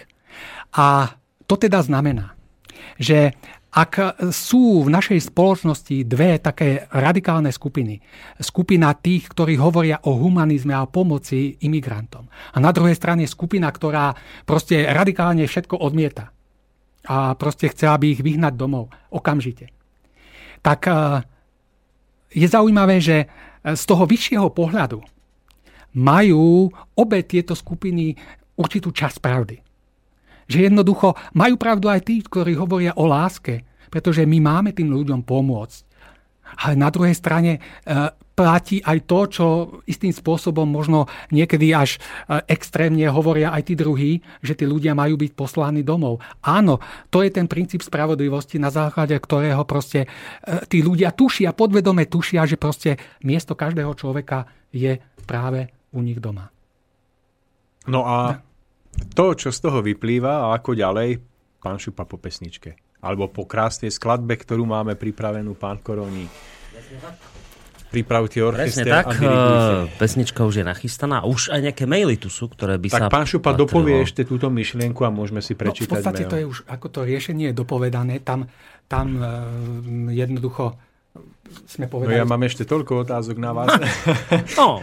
To vás šetrím zatiaľ, ale... Takže sa môžu poslucháči už aj na maily potom môžu, tešiť po určite, pesničke. Dobre, určite. Takže nám píšte studio zavináč slobodný vysielač bodka es ká, prípadne ak by niekto telefonoval, môžu aj telefonáty. nula štyri osem tri osem jeden nula jeden nula jeden. Takže po pesničke už aj telefonáty. Môžete, tak, nech sa páči. A telefonáty majú prednosť. Keď sa odvážite zatelefonovať, tak vás oberieme prednosť. Máte prednosť v jazde. Tak, presne. Pán Šupa, ste chceli niečo ešte dodať? Nie, dobre, tak si ideme hrať. Potom... Uh, dobre, zatiaľ. Do, dobre, zatiaľ. Nie, nie, nie, nie, nie, v pohode.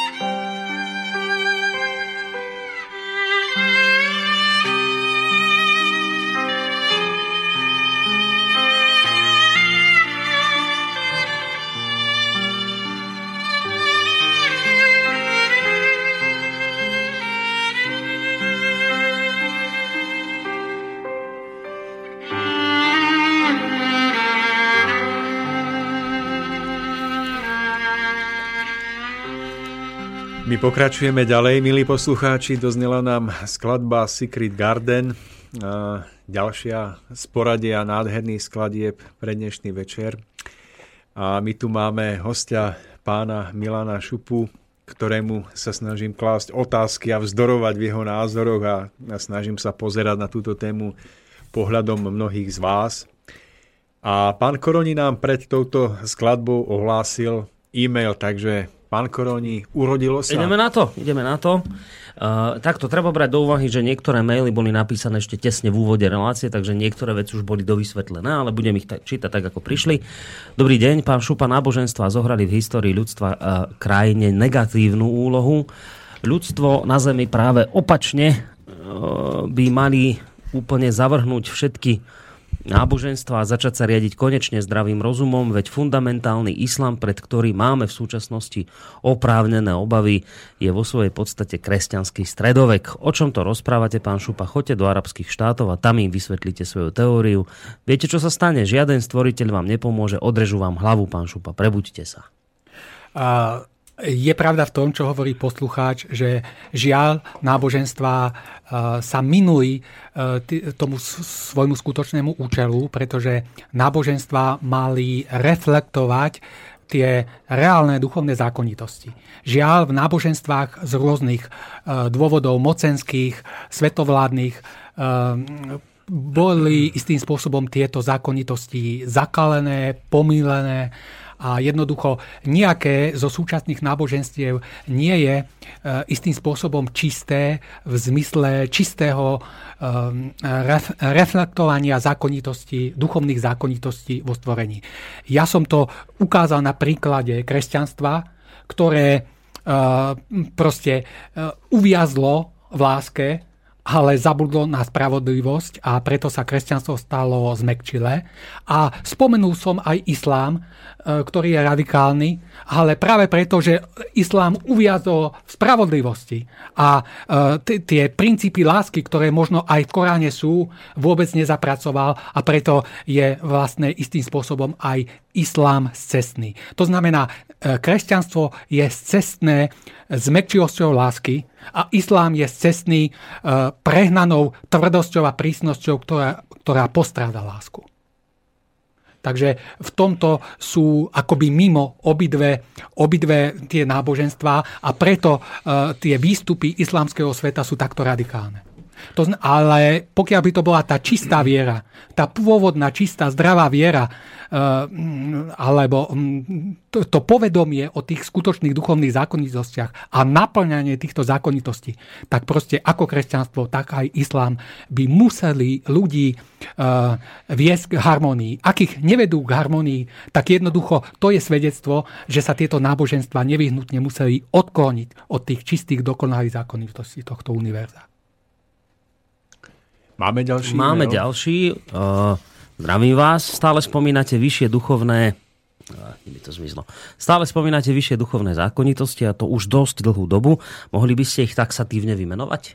Áno, sú, sú tri základné. Sú tri základné duchovné zákonitosti.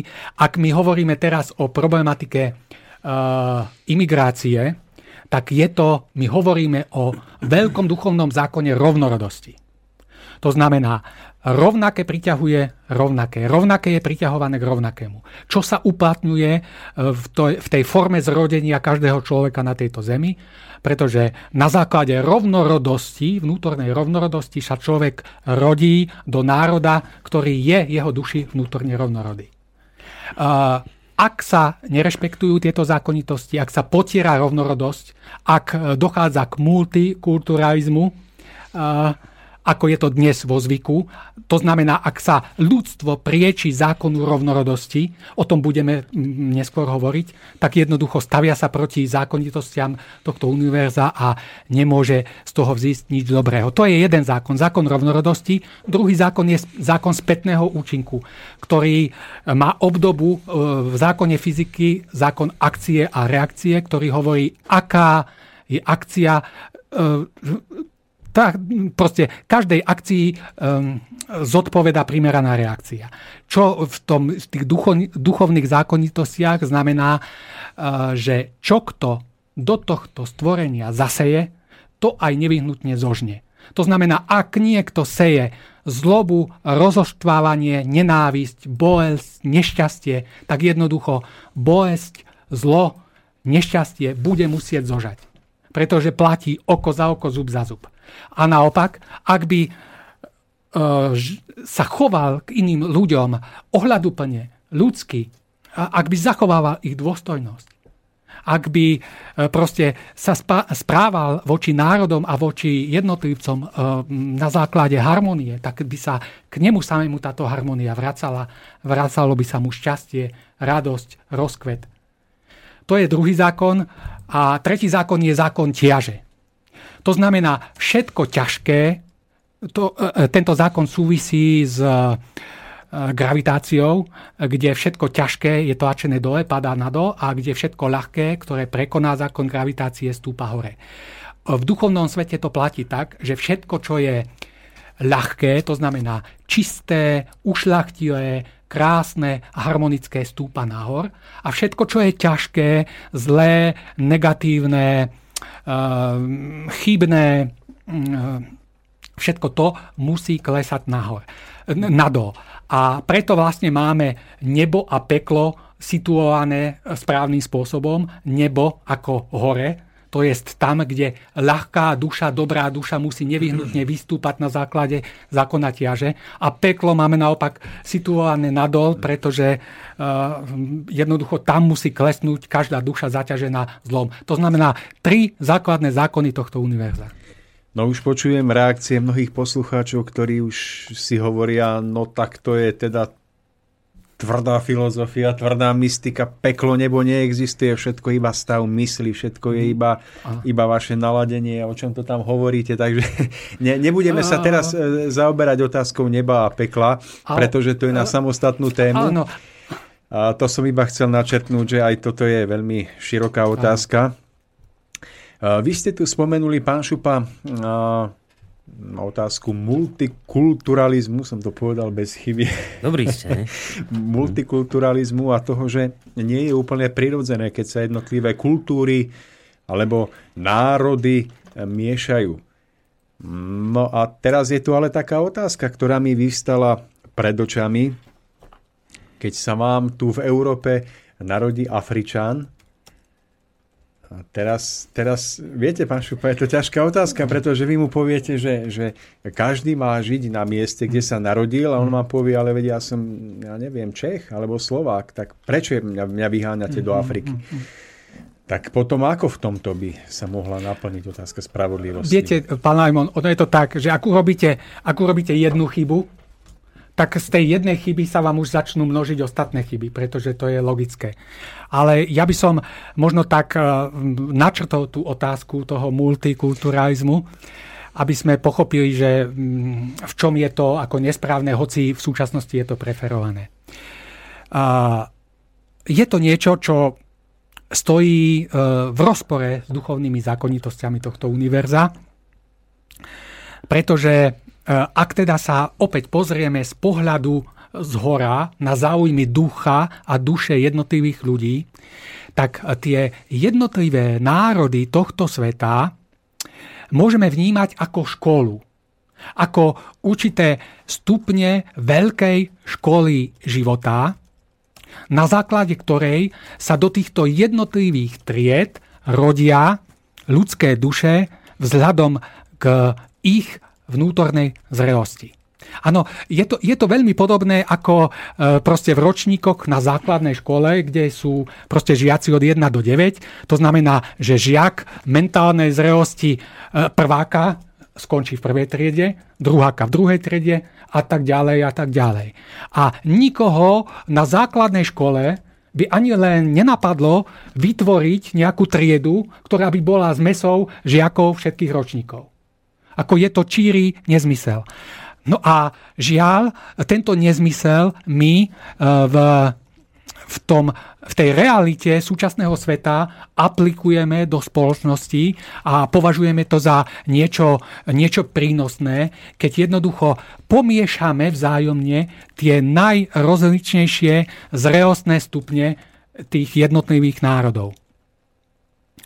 V skutočnosti totiž majú zostať jednotlivé národy sveta nepomiešané. Majú zostať ako e, proste určité farby, keby sme si to zobrali, určité farby farebného spektra, ktoré majú svoju zrelosť a ktoré žiaria určitým e, svojským spôsobom. A každý národ má e, vlastne tú celosvetovú komunitu obohatiť svojou jedinečnosťou, svojou e, svojbytnosťou. E, e, ako nemajú sa tie jednoducho národy miešať. E, ono opäť, použijem veľmi jednoduchý príklad. E, vezmime si plastelínu. Ak niekto kupoval deťom plastelínu, tak proste vie, že je tam nejakých päť šesť farieb a keď to kúpi, tak sú krásne žiarivé, červená, žltá, modrá, zelená. A ak s tým dieťa robí, treba z pol roka, rok, tak jednoducho časom sa to začne všetko miešať. Až,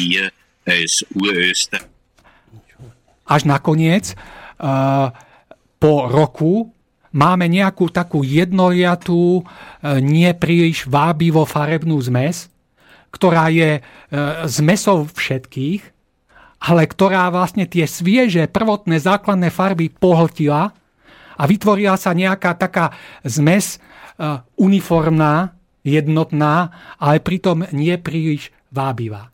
Niečo podobného sa deje aj v tomto v tom veľkom celosvetovom hľadisku, meradle, kedy vlastne tie veľké multikulturálne spoločnosti pohlcujú rôzne národy a tie národy vytvárajú nejakú takú zmes, kde je jednoducho všetko, ale dokopy nič. Kde jednoducho tí ľudia časom strácajú tú národnú svojbytnosť, strácajú tie národné špecifiká, a vzniká nejaká, nejaká zmes, ktorá nie je prínosná pre nikoho z nich. Pretože národy zeme naozaj majú, majú zostať čisté. Opäť ďalšie prirovnanie. Uh, vezmeme si kvety na lúke. Uh, vidíme, veď každý z nás rád chodí do prírody a v prírode načerpá osvieženie. Ale príroda je svieža a poskytuje nám to osvieženie práve svojou rozmanitosťou. Veď keď ideme na lúku, sú tam kvety malé, veľké, sú tam kvety rôznych voní, rôznych farieb. A všetky spolu, každá tým svojím špecifickým, zvláštnym spôsobom vytvára tú nádhernú atmosféru, tú vôňu tej nejakej jarnej, letnej lúky, ktorá je pre nás tak osviežujúca. No a jednoducho, to sú také nádherné, jednoduché príklady, ktoré by mali byť uplatnené aj vo vzťahu k národom tohto sveta. Každý národ je určitým špecifickým kvetom. So svojou vôňou, so svojou farbou, so svojím tvarom, so svojou veľkosťou. A každý má do tej celkovej harmonie tejto planéty prispieť práve tou svojou osobitosťou. To znamená, že vývoj, evolučný vývoj nešiel cestou tou, že by teraz sme tu mali nejaký jeden jediný kvet, ktorý by bol súhrnom všetkých kvetov predchádzajúceho evolučného vývoja. Ale naopak, ten evolučný vývoj išiel k tej pestrosti a rozmanitosti, ktorá sa vzájomne obohacuje, osviežuje a ktorá je z hľadiska duchovných zákonitostí správna a podnetná a naopak ako tá unifikácia, to, to spájanie proste je žiaľ nepodnetné. Pán Koroni, máme mail? Máme, máme ďalší. Od Mareka. Dobrý večer, pán Šupa. Ako hľadíte na presťahovanie sa v rámci jednej krajiny? Napríklad U S A sú veľmi rozsiahla krajina. Koľko kilometrov od miesta zrodenia je podľa vás ešte v norme? Uh, Taká jemne matematika. Alebo to delíte podľa po, uh, toho podnebného pásma? Po, po, alebo... Viete čo, ja som, si, ja som si na tento typ, ako ja, ja viem, že dnes sú ľudia naozaj v najrozličnejších častiach sveta. Ako um, Slováci, Češi a proste rôzne ľudia. Uh, ja by som chcel na, toto, na tento typ otázky reagovať asi takto. Uh, ja tu osobne som neprišiel nikomu nič určovať a nikomu nič nejak striktne vymedzovať. A ani nič odporúčať. Ako ja som tu prišiel iba istým spôsobom informovať o určitých duchovných zákonitostiach, ktoré tu objektívne sú. A jednoducho je môjim zámerom, aby ľudia sa naučili brať vo svojich životoch na zreteľ aj niečo iné ako hmotné záujmy. Aj jednoducho záujmy svojho ducha a svojej duše. Ja tieto veci predostieram, ale na každom jednotlivom človeku nechávam, ako sa s nimi on osobne vysporiada. Pretože každý musí rozhodovať sám za seba. Pretože každý pozná sám seba najlepšie. Každý má určité špecifické pomery. Má svoje možnosti osobné, svoje predpoklady. na základe ktorých je tam, kde sa nachádza. A jednoducho, každý sám si musí voči sebe zodpovedať túto otázku a môže tak urobiť už nie len z hľadiska hmotného, ale aj z hľadiska duchovného. Jednoducho, my sa musíme naučiť a cieľom tejto relácie nie je to, aby som ja teraz povedal, choďte tam, choďte tam a choďte nejakých len sto kilometrov od domova. Cieľom tejto relácie je základná informácia a ja, um, nie, ja sa nepasujem do, nejakého, do úlohy nejakého duchovného učiteľa, ktorý má niečo uh, proste nariadovať. Ja som si vedomý toho, že každý človek by mal byť duchovne slobodný a je duchovne slobodný a mal by sa sám na základe naozaj objektívnych informácií, to znamená aj hmotnej, aj duchovnej, rozhodovať, pretože každý človek v konečnom dôsledku sám za seba poniesie zodpovednosť. Zodpovednosť práve pred tými duchovnými zákonitosťami. Takže je vecou každého človeka, ako sa s tým vysporiada a ako tieto veci zohľadní sám vo svojom vlastnom živote. Pretože čím viac uh, budeme sa snažiť zosúľaďovať vlastný život a vlastné rozhodnutia s týmito duchovnými zákonitosťami, tým viac sa budeme približovať k šťastiu a radosti.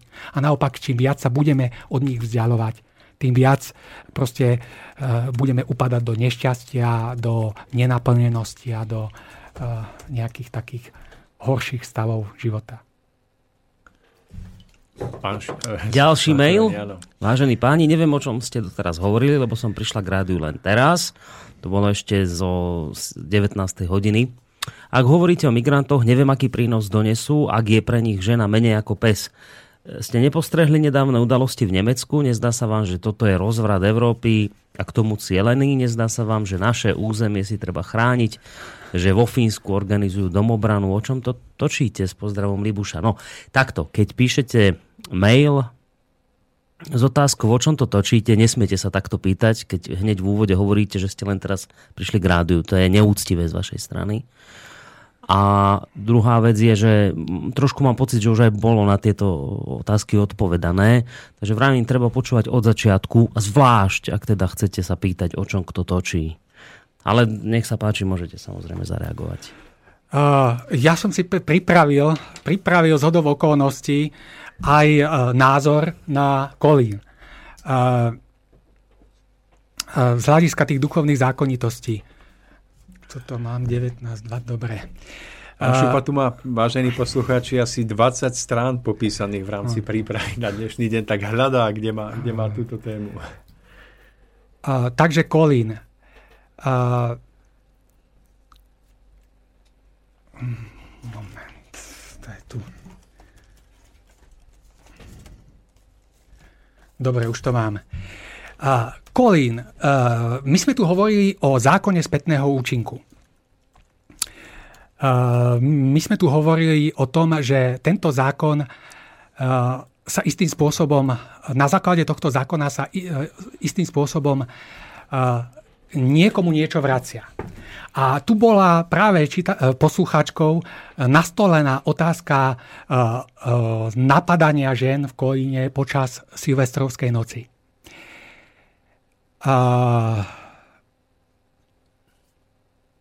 Ak dôjde dakde k druhu takéhoto násilia, k telesnému obťažovaniu, tak ja som si v tejto súvislosti spomenul na jedno úslovie, ktoré hovorí, že ak sa dakde dvaja hádajú, nemá pravdu ani jeden.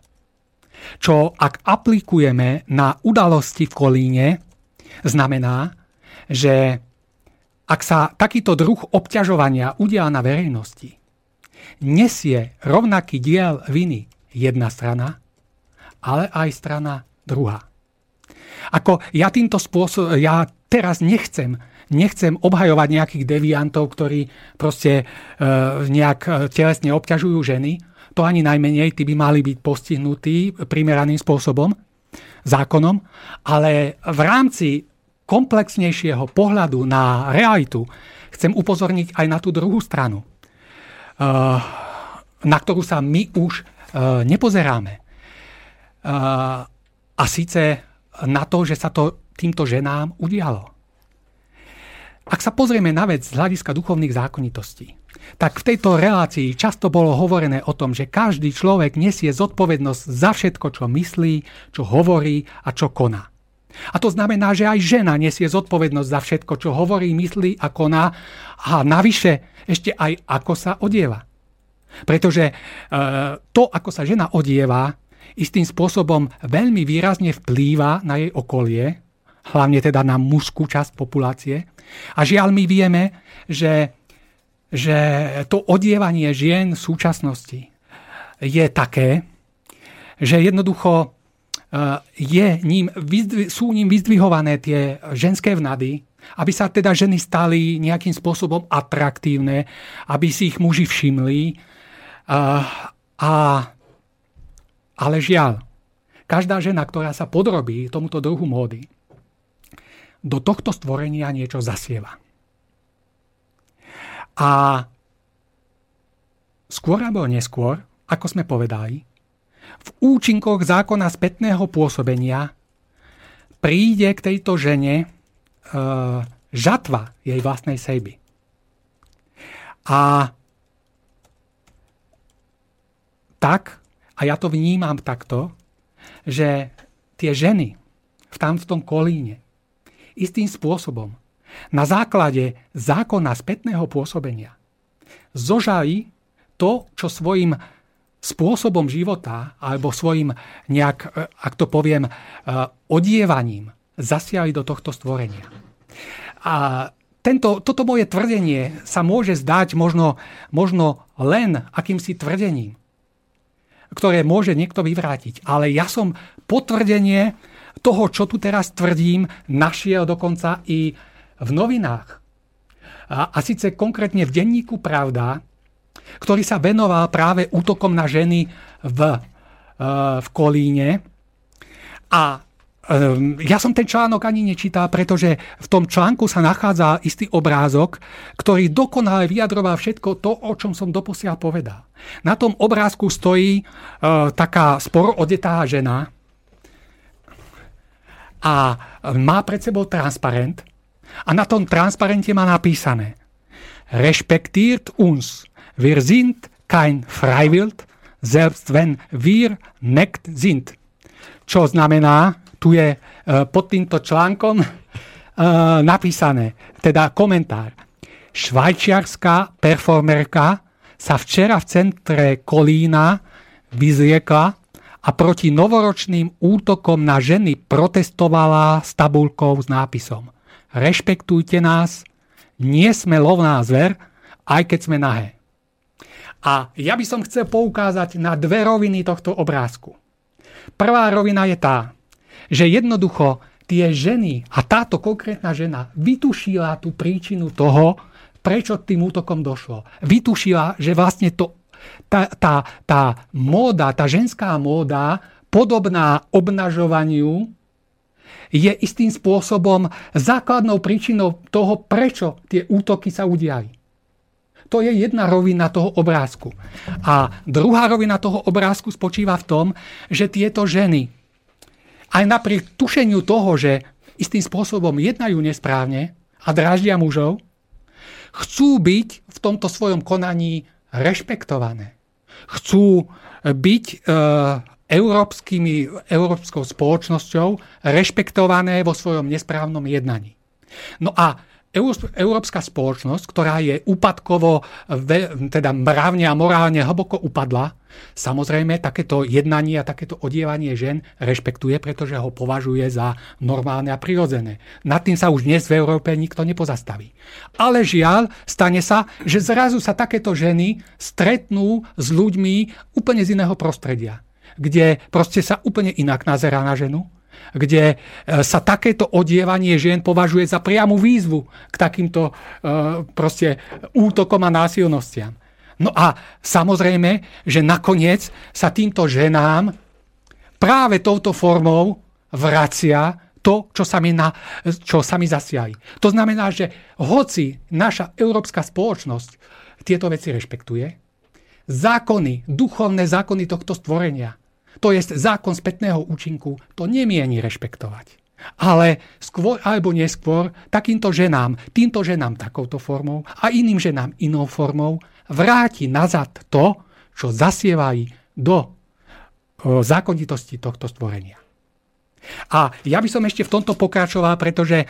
Uh, uh, Ja vám, môžem vám do toho skočiť? No, ale koreniť, som ja len, vidím, že áno. Ja mám len do toho musím skočiť teraz, lebo, lebo ženy hromžia teraz, viete, no. Doma pri, pri rádiách hádžu mobily od stenu.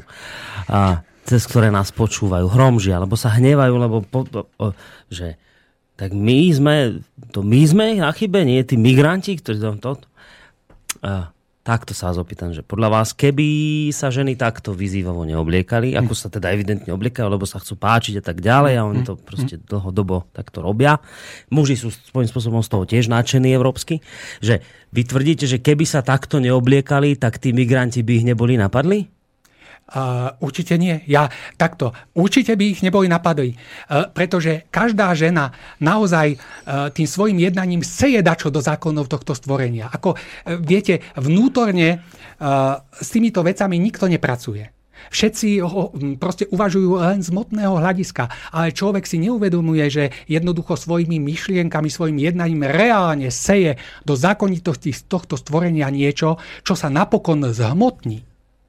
Jednoducho sejeme niečo, čo nás možno myšlienkami, postojmi, niečím, čo nás udrie aj hmotne. A e, jednoducho, ja som o tom presvedčený. Ja vám že, rozumiem, len že viete, keby, že... Keby tie, ženy, keby tie ženy sa správali inak, tak jednoducho ten výstup tých duchovných zákonitostí voči ním by musel byť nevyhnutý. Ja vám rozumiem, no. rozumiem, lenže tie ženy by vám teraz povedali, budem teraz ich hovorca, mm-hmm. že oni by vám povedali, že ale ja sa tu nebudem predsa obliekať tak, ako si to praje nejaký migrant.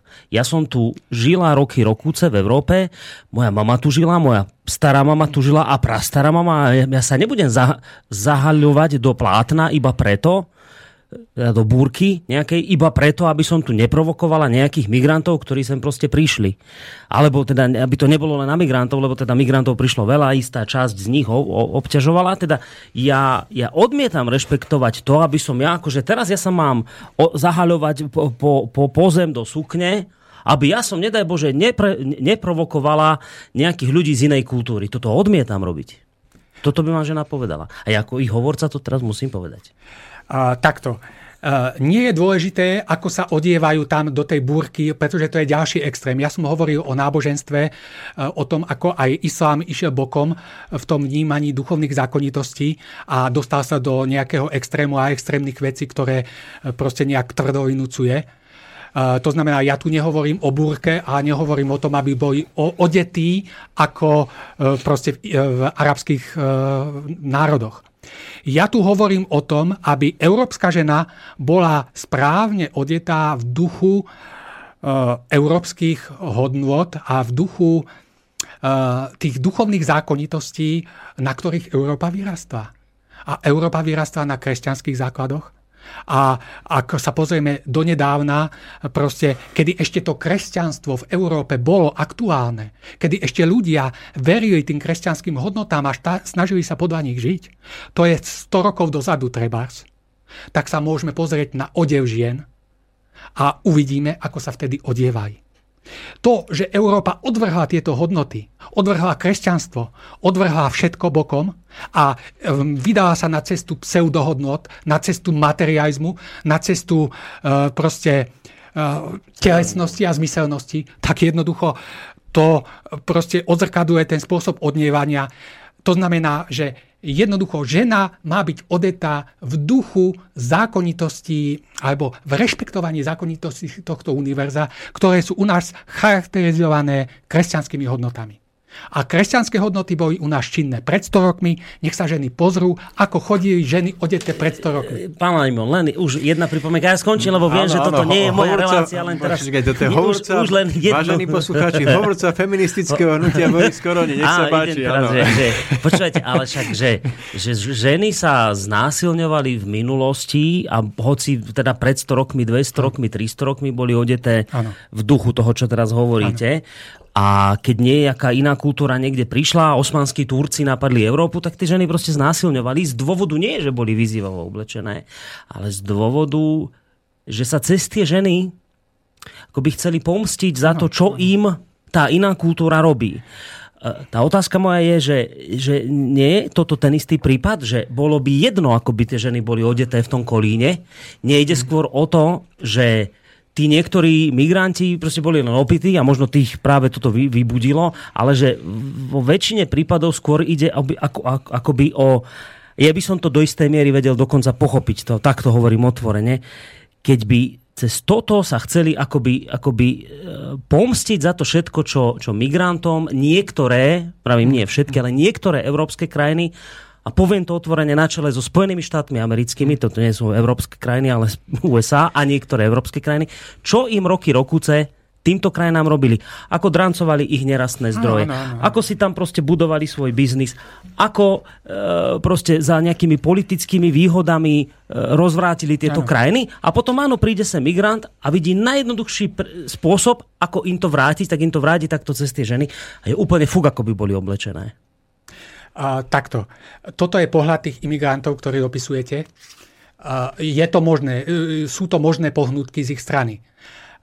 Ale na druhej strane, ja tvrdím, že ak by tie ženy boli morálne, čo sa týka odievania, ak by správne stáli v tých duchovných zákonitostiach, tak jednoducho buď na tom mieste nie sú, alebo by boli tými duchovnými zákonitostiami proste okolo každého človeka, čo žije, proste čo sa snaží žiť, podľa toho existuje určitý svetlý obal, ktorý odráža všetko temné.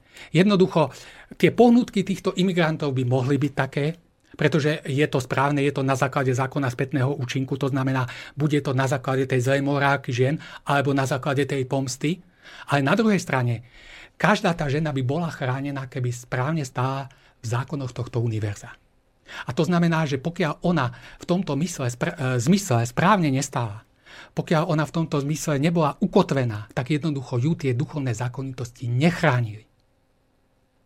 To znamená, že ako my sa to musíme naučiť, že to nie je, viete, ja sa tu snažím opísať, že to nie sú len deje ako filozofické, že my tu budeme s pánom Lajmonom nejak filozofovať, ale že to sú veci, ktoré naozaj zasahujú do toho reálneho života a že pokiaľ my nebudeme stať správne v duchovných zákonitostiach, tak proste budeme zraňovaní a bude nás všetko ničiť. A nie len toto, ale aj mnohé iné veci.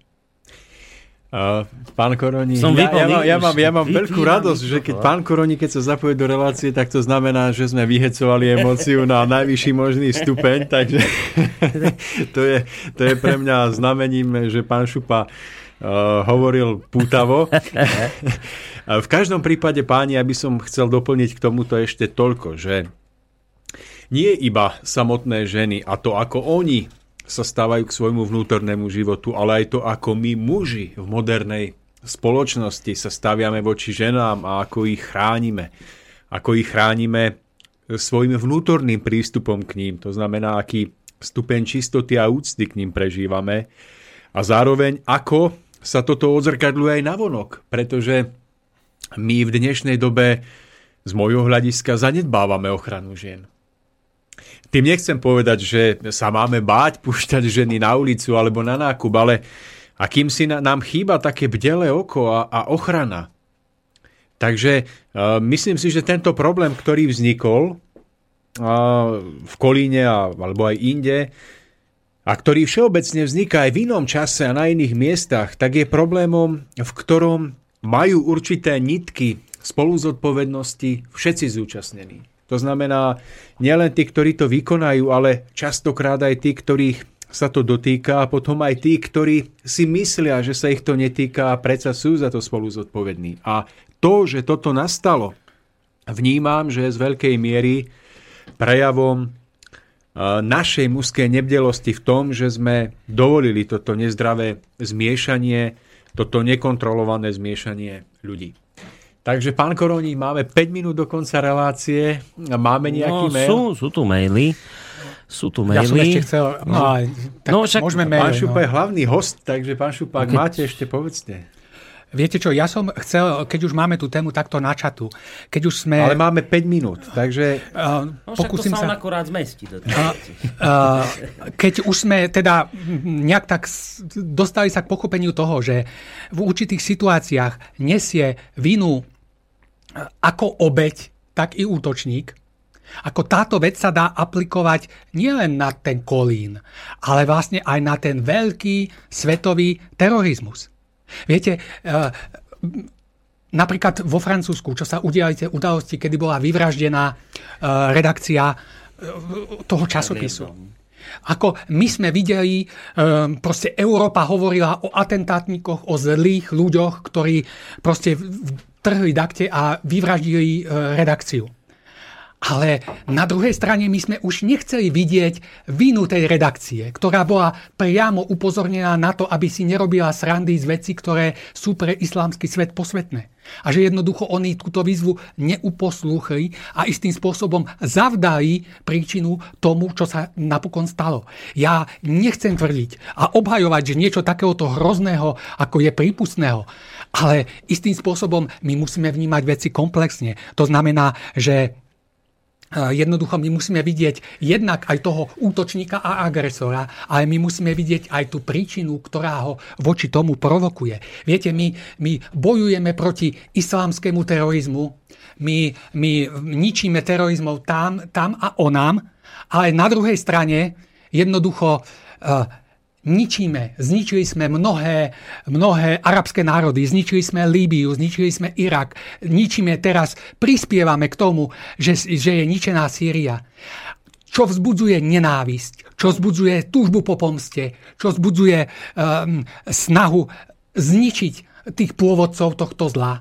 A jednoducho zrazu sa ocitne atentát tam, tam, tam a teraz my pláčeme a chceme násilím bojovať proti, proti e, atentátnikom. Chceme to násilím potlačiť a pritom si neuvedomujeme, že svojim prístupom k iným národom vytvárame podhubie svetového terorizmu. Proste človek sa musí naučiť vnímať, vnímať dve veci. A to je stále ten zákon, čo kto zasiela, to aj zožne. Ja neobhajujem svetový terorizmus, ale proste my sme zasiali tú nenávisť. Európa zasiala to vraždenie. A keď sa to vraždenie v zákone spätného účinku nevyhnutne vracia naspäť do Európy, tak vtedy začneme plakať a začneme útočiť na teroristov a, a začneme hovoriť, akí sme my chudáci, akí, akí sme my dobrí, že nás, nevinnú redakciu alebo proste nejakých nevinných ľudí, nejakí teroristi e, e, proste napadli a vystrieľali. Ale my sme proste sa nezdráhali z nevinných, tisíce nevinných ľudí zničiť v Iraku, v mm. Sýrii a proste, a teraz, keď sa nám to vracia, tak proste zrazu pláčeme. Ako my sa musíme naučiť pozerať komplexne na vec. Nie len na to, čo sa nám momentálne nepáči, ale na to, či náhodou my sami nezavdávame svojim jednaním, svojim prístupom áno, a k iným národom. Toho, Uh, proste m, s, príčiny k tomu, že sa to v Európe deje.